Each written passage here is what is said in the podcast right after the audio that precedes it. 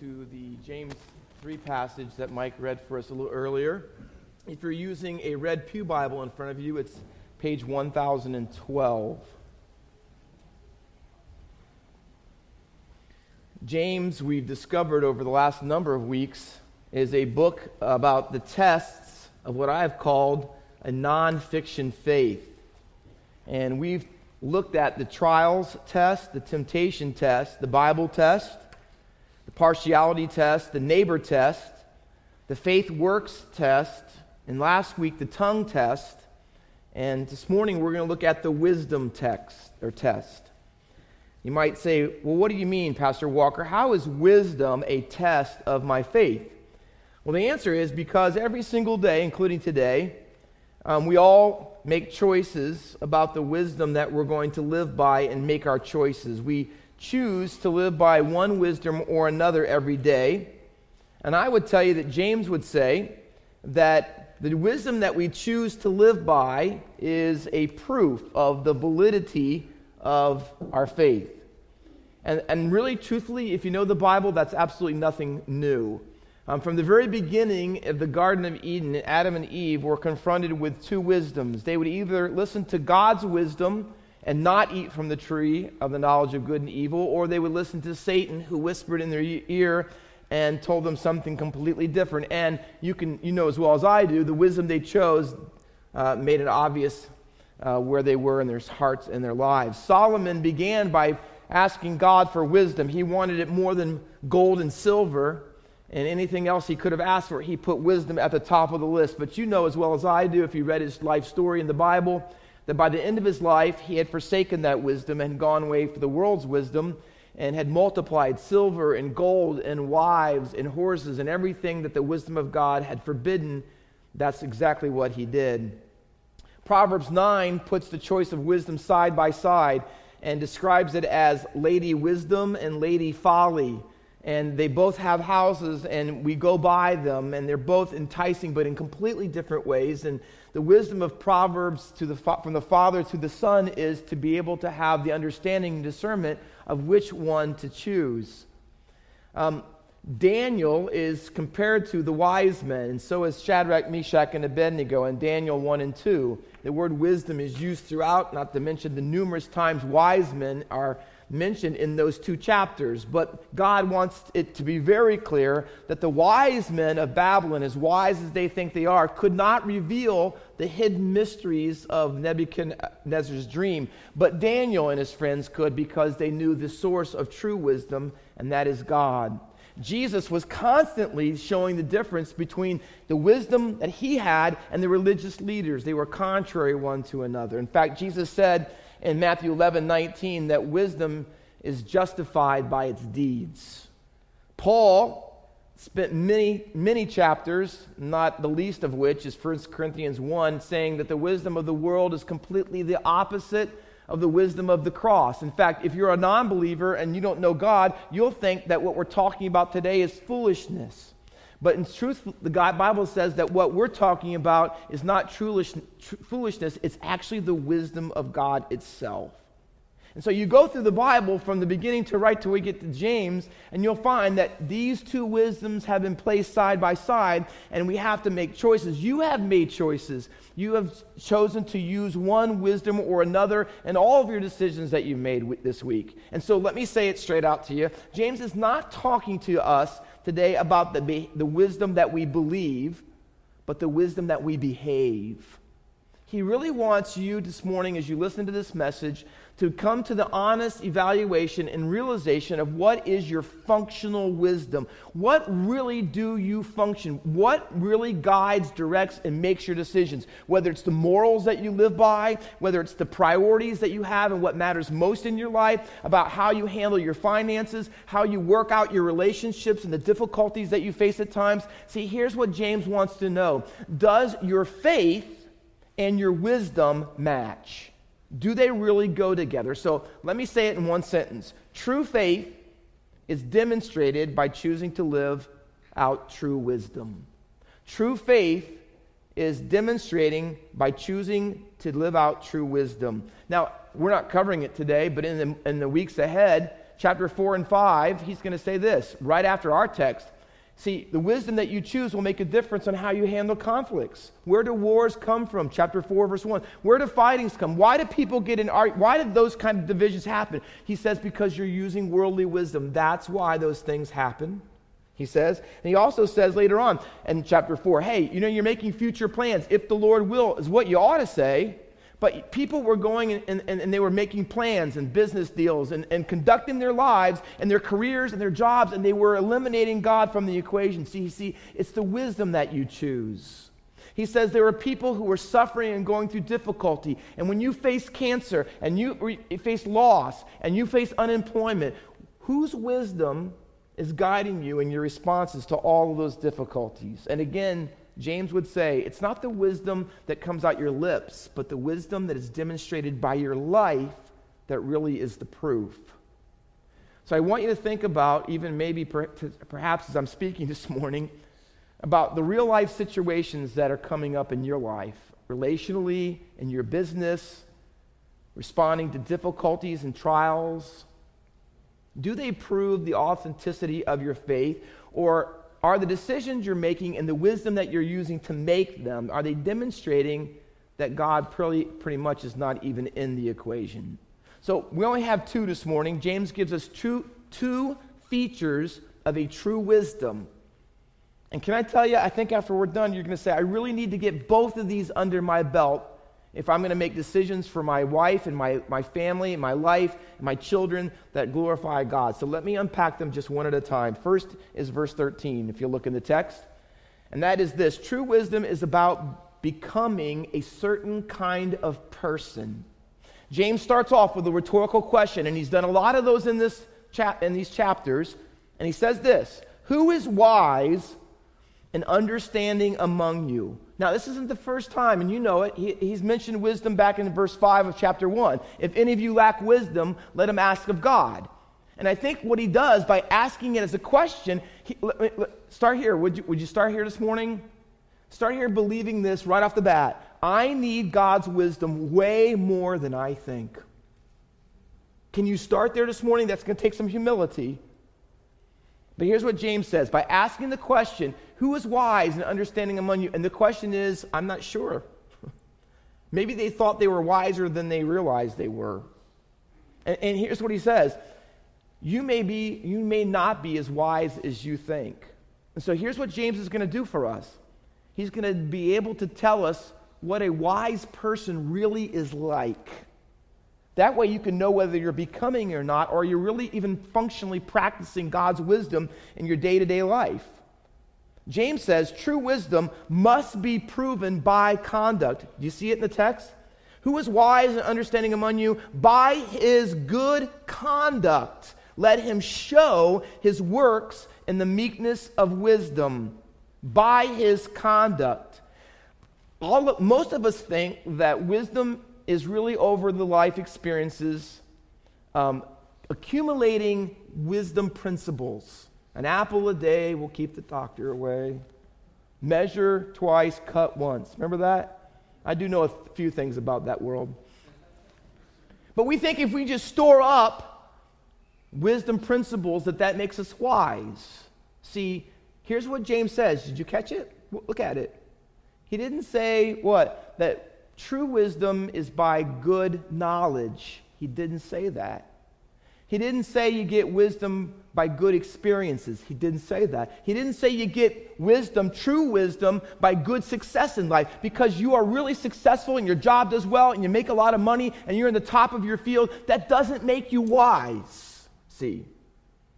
He says, here's what the test, the acid test of true wisdom is. He says, it's your good conduct, it's your lifestyle.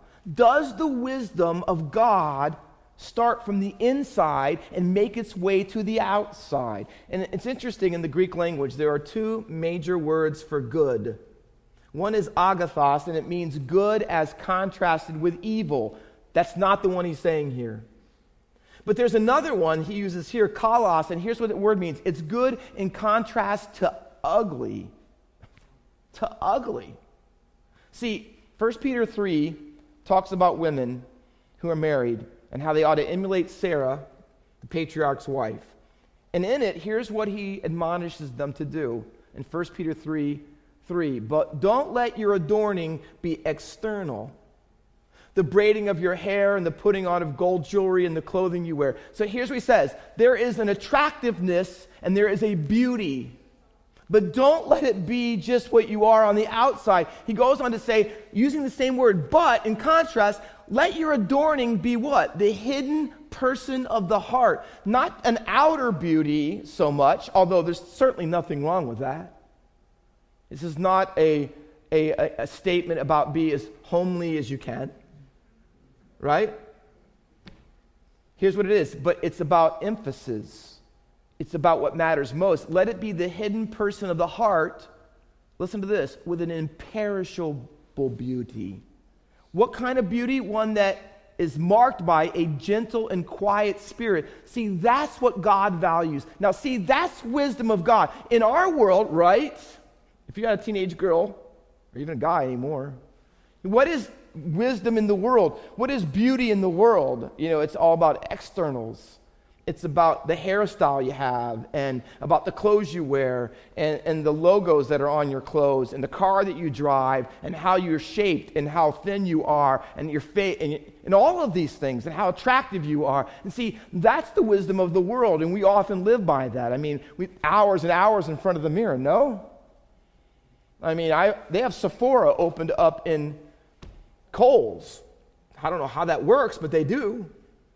Ulta. Is it Ulta? I'm thinking it's like a mall over there. I mean, there's all kinds. Why? And we have malls, we have shops. Why? Because our world says you got to look good. Not so much concerned about whether you are good, but you got to at least look good. You know why? Because the worldly magazines, right? Commercials, Hollywood, movies. What's the, infa- what's the emphasis? look good.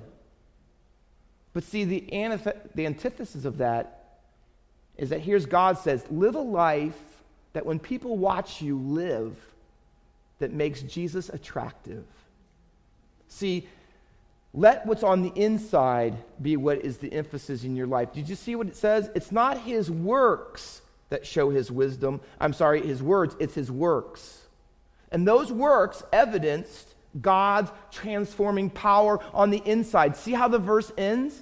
Look at verse 13 again. Who is wise and understanding by his good conduct, his attractive, beautiful living out of his faith, he says. Show, demonstrate his works. How? In the meekness of wisdom. It's the word used, a gentle and quiet spirit on the inside. See how the woman was beautiful? She had an imperishable beauty, but it was inner beauty. And here's what he's saying Wisdom starts on the inside because you have a relationship with God. Without a relationship with God, there is no wisdom.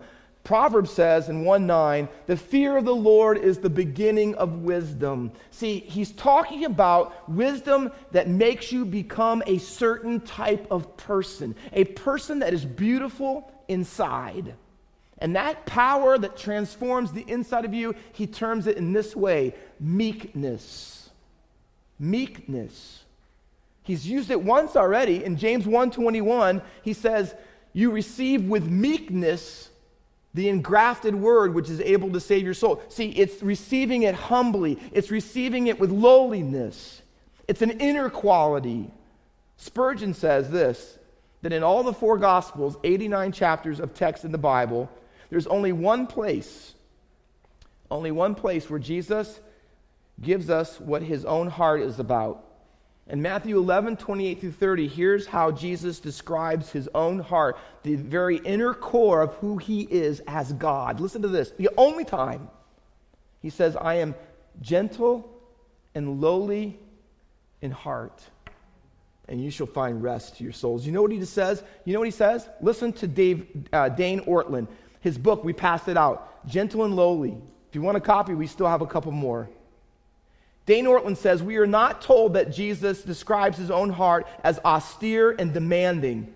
That's not how he uses the description. He says we are told he doesn't use the term exalted and dignified, although he is. He doesn't describe his heart as joyful and generous, although it was. The one opportunity Jesus says, You want me to tell you what I'm really like? Here's what I am gentle and lowly. I have a heart where the power inside is under control.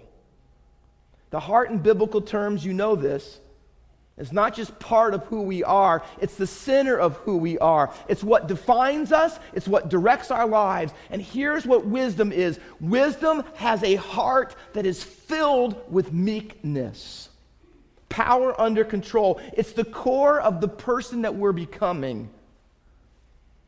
If you read it throughout Scripture, you'll know this that is a relational term par excellence. It is the very opposite of arrogant self assertiveness. It is a word that denotes an attitude of humility in how you deal with others. It's not weakness, like the world would say, it's power under control.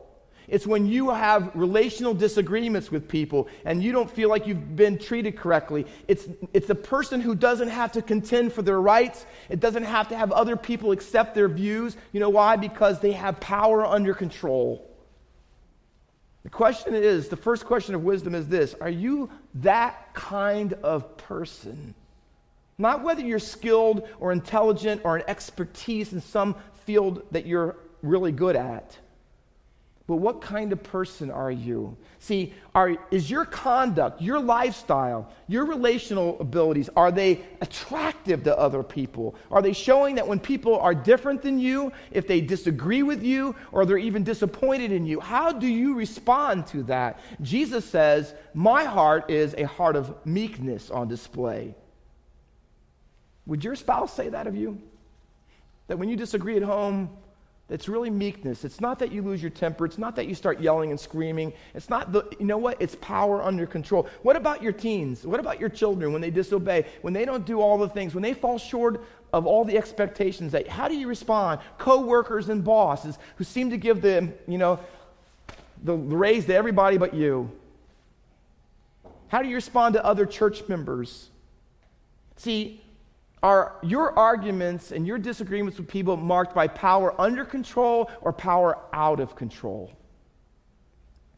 Do you think about, do you talk about people or do you talk to people? Do you give personal jabs to make sure that if you're wrong, you can at least get a couple points there? Are you more concerned about your rights or doing right?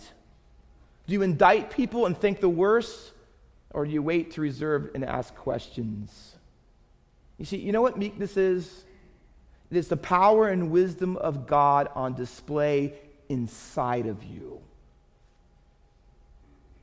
See, so James says to us, True faith is demonstrated by true wisdom. And the first feature of true wisdom you need to get under your belt is this that true wisdom will make you into a certain kind of person, not just spouting off some things out of your mouth that are wise but a life that demonstrates it on the inside and out. Second feature, last one, is this that true wisdom finds its source in God. Look at verse 14. But, see the contrast? But if you have bitter jealousy and selfish ambition in your hearts, do not boast and be false against the truth. There are two sources of wisdom. Every single person, every single person in here today, you are functioning on one of these wisdoms and the sources that they come from. And so James says, let me tell you where they come from and what they produce in your life. So there's absolutely no misunderstanding of which one you're following. So he's going to do it this way.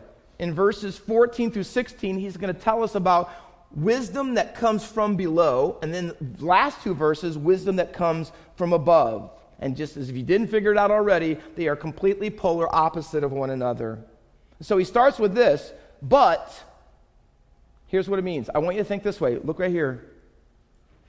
That the words in verses 14 and 15, this is what describes someone who doesn't have any meekness of wisdom.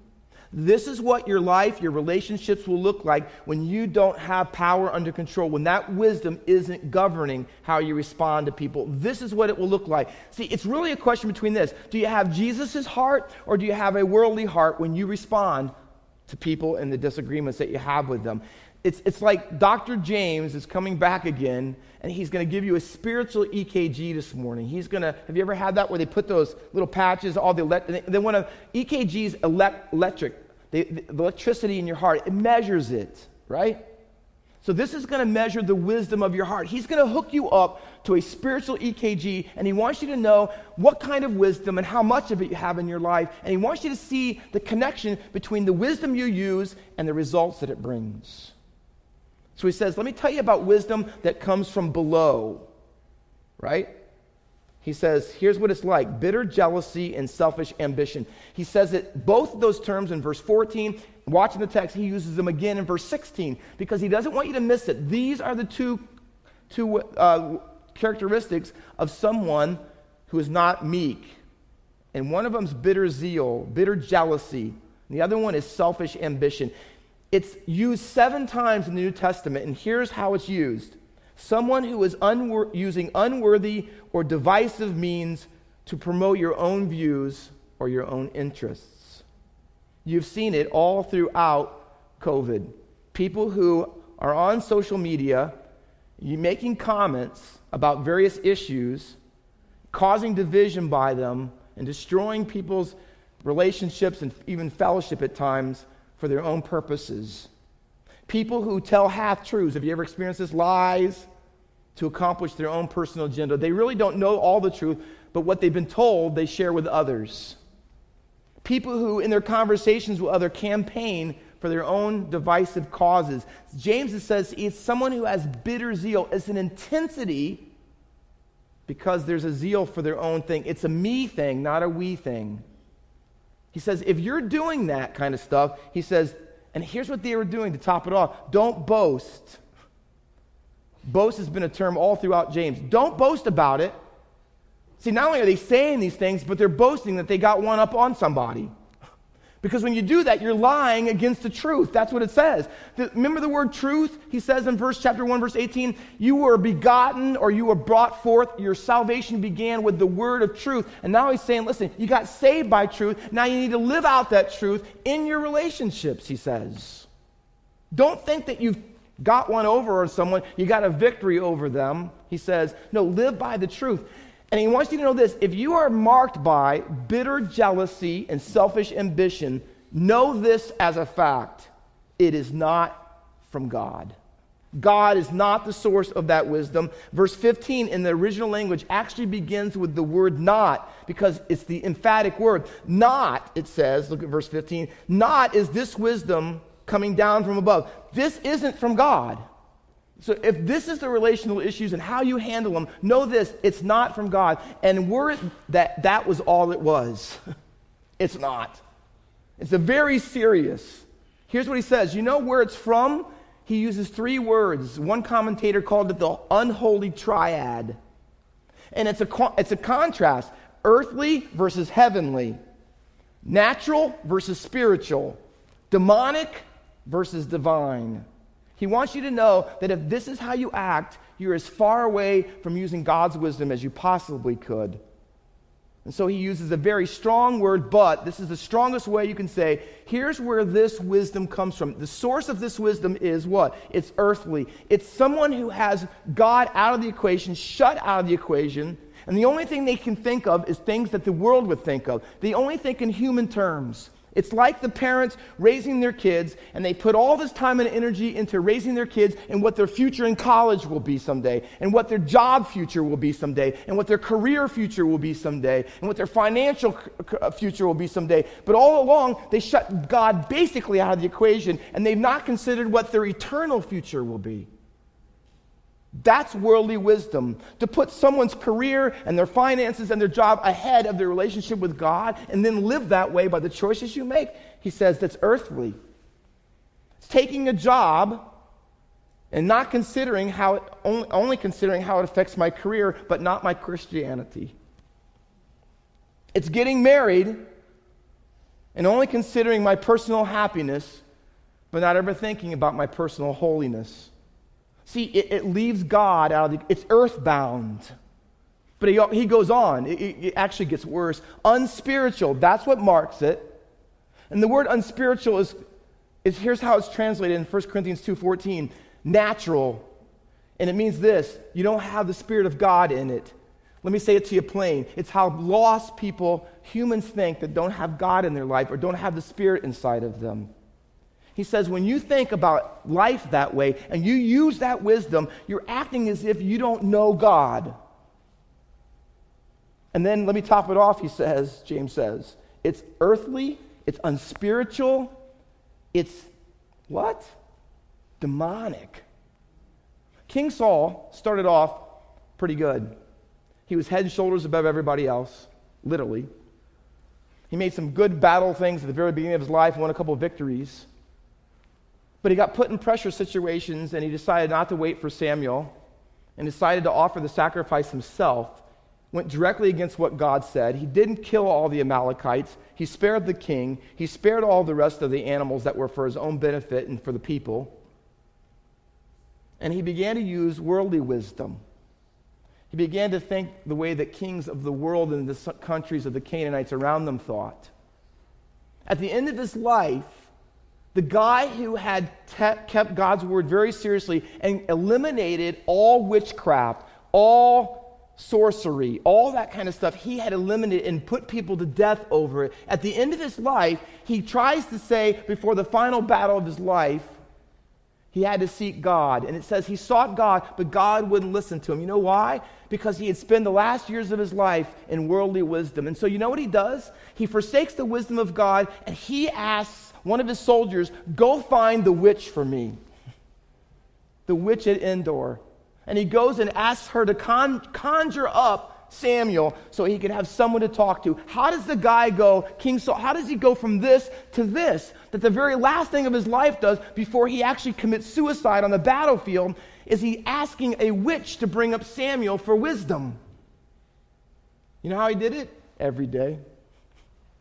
Every day this choice, this battle, this event, this priority.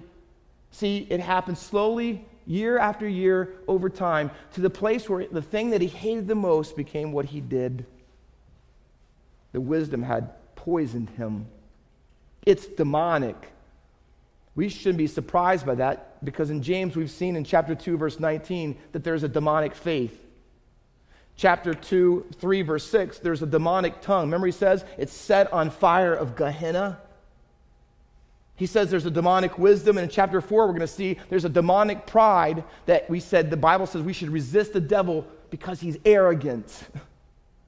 So let me tell you this listen, you living out your nonfiction faith, the real faith of Jesus Christ, every day is a matter of spiritual warfare. Do you understand that? Satan would love no more than every day to have you use the world's wisdom and how you make choices for your life, your family, your marriage, your kids, your priorities, your morals, your values. See, he's at war with you. There is a war on wisdom, and that war is alive and well. That's how important this issue really is. And so, verse 16 in that light begins with this For where jealousy and selfish ambition exist, there is disorder and every vile passion. He's, this is how that kind of wisdom cannot be from God. God cannot be the source of that. Why? Because of the results. You know what it results in? Evil, vile passions, disorder. It's used in chapter 3, verse 8. It means something that is uncontrollable. Your life becomes out of whack. You don't know how to handle those difficulties. You know why? Because you're using the wrong wisdom, he says. It's a word that means turbulence. Have you ever been on a plane and everything's going smooth and then they say, please fasten your seatbelt because we're going to go through some turbulence? And it's so turbulent, you wonder, what in the world is this thing going to fall apart? See, that's the word disorder. Your life is full of, see, you start using God's wisdom and everything is smooth sailing, you're flying great. And you know what? You have to switch. You think you need wisdom of the world to have this come out right. And so, you know what? You do it and there's turbulence and your plane starts shaking and your life starts shaking and your family and your marriage starts shaking and you begin to wonder why. It's the results. It's disastrous, destructive results of using the world's wisdom. That was wisdom from below, but let me close with this. The wisdom from above is completely different in verses 17 and 18. So he says one more time, contrast, but the wisdom from above. That little phrase from above is used in chapter 1, verse 17. That our Father, the gifts that come from above, it means where God is. It, it denotes heaven. So here's what he says You want to have the wisdom from below, it's from hell. But you ought to choose the wisdom from heaven. See, he says its origins are not in demons, but in God. See, the origins of the first kind of wisdom are natural, but this one is supernatural. It's spiritual. It has God at the center of it. What would it look like if you had a wisdom? How would you make decisions? We're a perfect number seven. He gives seven traits, and we're not going to go through all of them, don't worry. Seven traits of a wisdom that comes from above. Can I tell you what characterizes all of them? The first wisdom from below is characterized by this it makes war. There can be no peace. It is a demonic, strife ridden, bitter jealousy, selfish and conflict is what you get. That's the key mark. Not this one. Not war, but peace. See the difference? It's first pure, it's not defiled, it's the opposite of every vile good, every vile evil, I should say. It's good, it's beautiful, it's attractive, it's holy, it's righteous, it's in keeping with who God is. And then from the beginning of the list, it says peace. And then at the end of it says, and those who search for peace or seek peace will make peace. You see, peace, peace, peace. It's, this is the difference. And we could go through all the traits, and here's what you'd find that this is a, this is a trait or a kind of wisdom that isn't out to get its own way, it's out to get unity. It's out to pursue it. It's out to be persuaded of what is best. It's not a me wisdom, it is a we wisdom. And it says it's open to reason, it's full of mercy and good fruits. It's impartial. It means it acts consistently and isn't by one way and not the other. It's sincere. It's unhypocritical. You put them all together.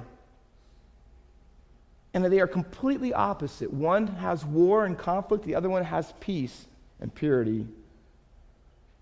And he says, here's the principle, verse 18 what you sow, you'll reap. If you sow conflict and divisiveness, if you sow bitter jealousy and selfish ambition for your own purposes and addition and your own reasons, here's what he says you will reap what you sow. But if you sow peace, if you sow kindness, forgiveness, he says, you will sow completely different, a different kind of harvest, a different kind of crop, a different kind of marriage, a different kind of relationship, a different kind of church, a different kind of person you will become. That's what's at stake because true wisdom, true faith, I should say, is demonstrated by true wisdom. And so James would say, which one are you practicing? Really, not the one you say you adhere to, but the one that your life adheres to. Is it from above or from below? Let's pray.